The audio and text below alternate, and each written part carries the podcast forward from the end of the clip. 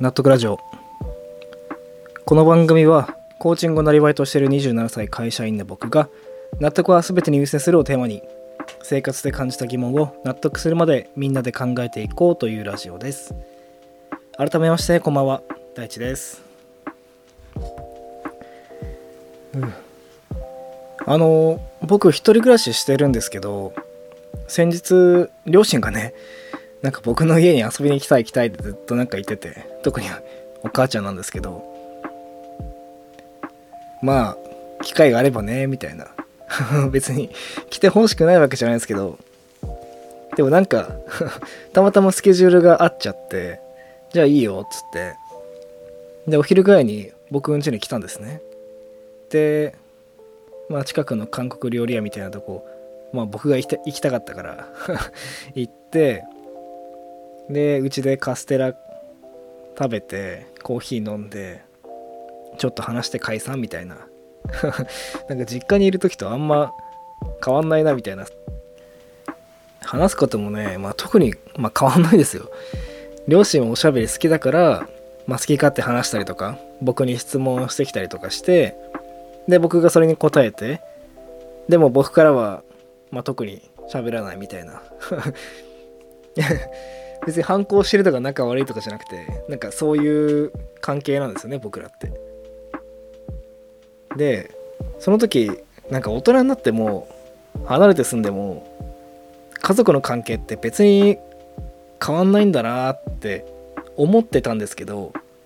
ある一冊の本読んであ違うんだって気づいたんですよ。っていうのはこう大人になって家族の関係が変わらないんじゃなくてお互いにどう接していいか分かんないから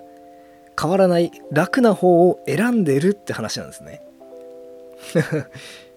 難しいですよね。詳しく説明しますね。はい。ということで今日は抱っこされたがる20歳の娘について話していきたいと思います。これまあこれはあの僕の話じゃなくて本の話なんですけどね。結構これパンチあるタイトルじゃないですか。20歳の大人の女性が抱っこって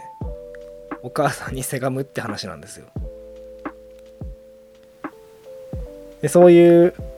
娘を持つ母親からどうしたらいいんでしょうかねって相談が、まあ、来たって話なんですよね。実はこの話、まあ、あのオタキング岡田敏夫さんの「オタクの息子で悩んでます」っていう朝日新聞で連載されてた「悩みのるつぼ」っていう、まあ、岡田敏夫さん含めたいろんな方に人生相談ができるっていう新聞の連載をまとめた中に掲載されていた相談の中の一つなんですね。で、まあ、この今回の二十歳の二十歳の娘が抱っこせがむんですって話この回答がすっごいなんか面白くて。で今の僕のこの両親が来た時の僕の対応とか両親の対応も含めてなんかカチッとハマったものがあったんで今日はご紹介したいと思います。じゃあ今回はこの岡田さんに寄せられた相談文、えー読んでみますので二十歳の娘が抱っこをせがみます。相談者主婦50歳。二十歳の一人娘のことで相談します。と言っても日々悩んでるわけでもなくこれでいいのかなと思うことなんですけど現在大学2年生で一人暮らしです。勉強もスポーツ系のサークルもアルバイトも頑張っている頑張っているようなのですが帰省した際には赤ちゃんのように甘えます。夫が不在で私だけの時大きな体で抱っこと言い寝る時はお歌というのです。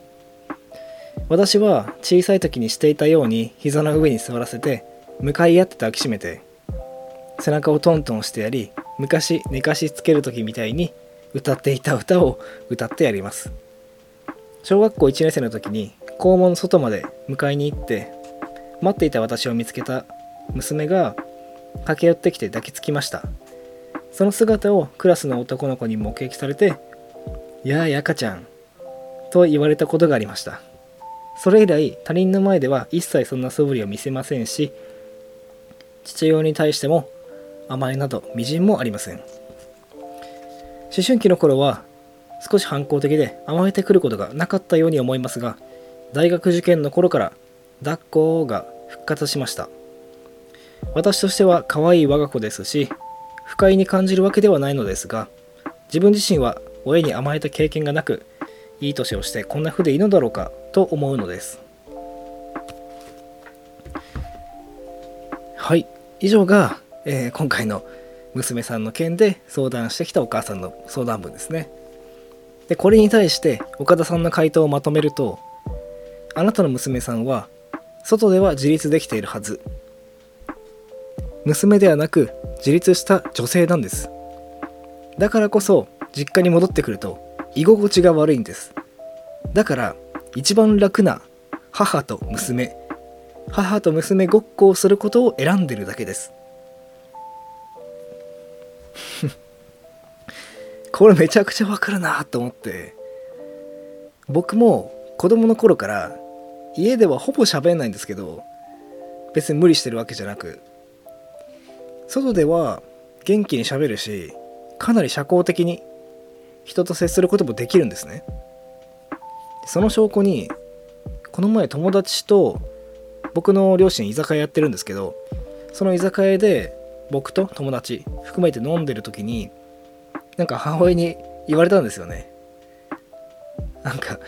大地ってあんな風に笑ったり喋ったりするんだねって笑われて、ま、僕も笑っちゃったんですけど確かになんか別人に見えるよなって思うんですよ。でもこれここだけ切り取って聞くとなんか悲しい家族だなとか 思うんですけど全然僕も両親も悲しいなんて思ってなくて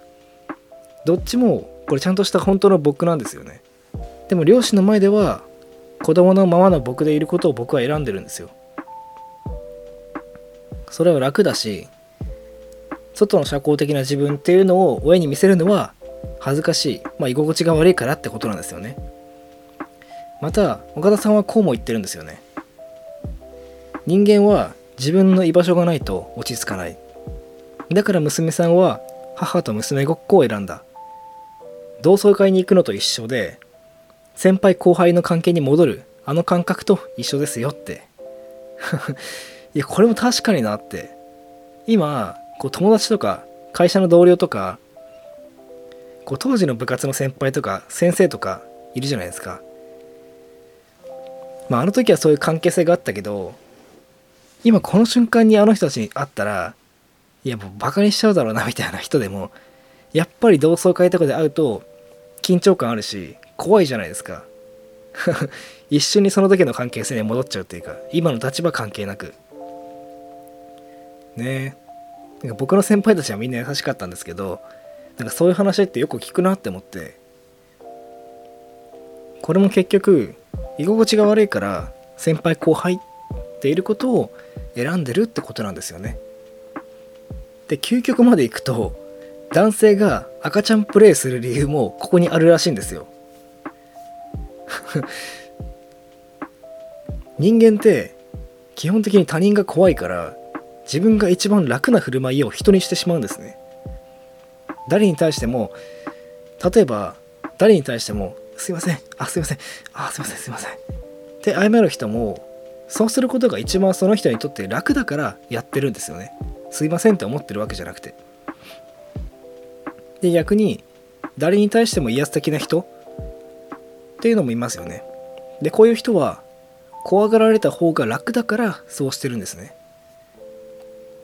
別に怒ってるとかじゃなくて。男性が女性に赤ちゃんプレイをせがむのもこうしたいからではなくてまあしたい人もいるんでしょうけど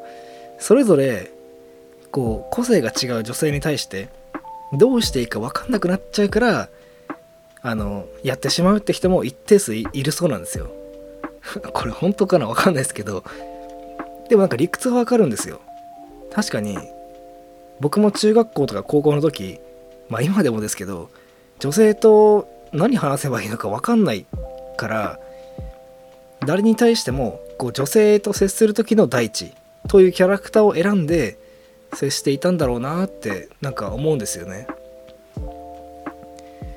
最近はちょっとずつこうこの人にはこうこの人にはこうってオーダーメイドに自分のキャラクターを出せるような力は若干ついてきたんですけどこう未だに何話そうかなとか思っちゃうとやっぱりこうふざけて笑い取りに行ったりとかしちゃうんですよね。なぜかって言ったらやっぱ居心地が悪くて怖いから。ねえなるほどなと思って。僕の両親も僕も家族ごっこをするって選んでやってるって思うとなんか可愛いなって思うんですよね。確かにこう「おいおじおふくろ」とかなんか一生言えねえだろって 思いますしね。だから皆さんもこう無理して自分無理してこう自立した自分を両親に見せなくてもいいんじゃないかなって僕思うんですよ。こう自立したとこ見せちゃったら両親も居心地悪くなっちゃうじゃないですか。やっぱ親ってああもうお前本当にもうダメダメなんだからって一生言いたいと思うんですよね。ねだから言わせてあげるために親の前だけではダメダメでいてあげてください。ね。で家族の前以外でしっかり自立してれば 全く問題ないんじゃないかなって僕は思います。そんなお話でした。ありがとうございました。ということでコーナーの方参りたいと思います。今日のパンチライン。このコーナーは僕が普段の生活で耳にしたまたは目に入って強烈に心が動いた言葉。つまりはパンチラインをご紹介してそれについて考えていくコーナーです。今日のパンチラインはこちら。恋愛は無意識化された演劇だ。これもあの岡田さんのこの本から出た岡田さんの言葉なんですけどこれあの抱っこをせがむ二十歳の娘。の話の余談で出てきた話なんですね。でこれ私たちの恋愛だけは演劇なんかじゃないですよって人もいると思うんですけどでも僕たちって告白して付き合って結婚してってこうどこかの誰かがやったことをやったこと決めたことを基本的になぞってると思うんですよ。でちょっと話はずれるんですけど僕の職場の上司でよく舌打ちする人がいるんですよ。で多分本気でイラついてて無意識にでやっちゃってるんでしょうけどでも多分人間って生まれた瞬間舌打ちって多分プログラムされてないと思うんですよね。多分そうだと思うんですよ。なんかムカッとするとか行こうってするとかそういったことはあると思うんですけどイライラしたら舌打ちするって完全に後付けの知識だと思うんですよね。で僕しないし。なんかそれを考えた瞬間にあこれもなんか無意識化の演劇なんだなって思ったらなんかすげえその舌打ちも愛おしく感じるっていうか 感じないかな。なんか可愛くないですか？そういう舌打ちっていう知識をどこかで覚えてきてその上で怒ったら無意識演劇で出ちゃうって。なんか想像したらすげえ可愛いなって思ってて。ねなんかそんなちょっと世界が可愛くなるようなパンチラインですね。ということで今日のパンチラインは恋愛は無意識化された演劇だ。でした。ありがとうございます。ということで今回の放送は以上となります。納得ラジオではリスナーの皆さんからのお悩み相談やパンチラインのお便りをお待ちしております。僕とのコーチングセッションの無料体験も行っておりますので概要欄にあるリンクから各種ご連絡お待ちしておりますそれでは次回の放送で皆さんとまた一緒に悩めることを楽しみにしておりますありがとうございました。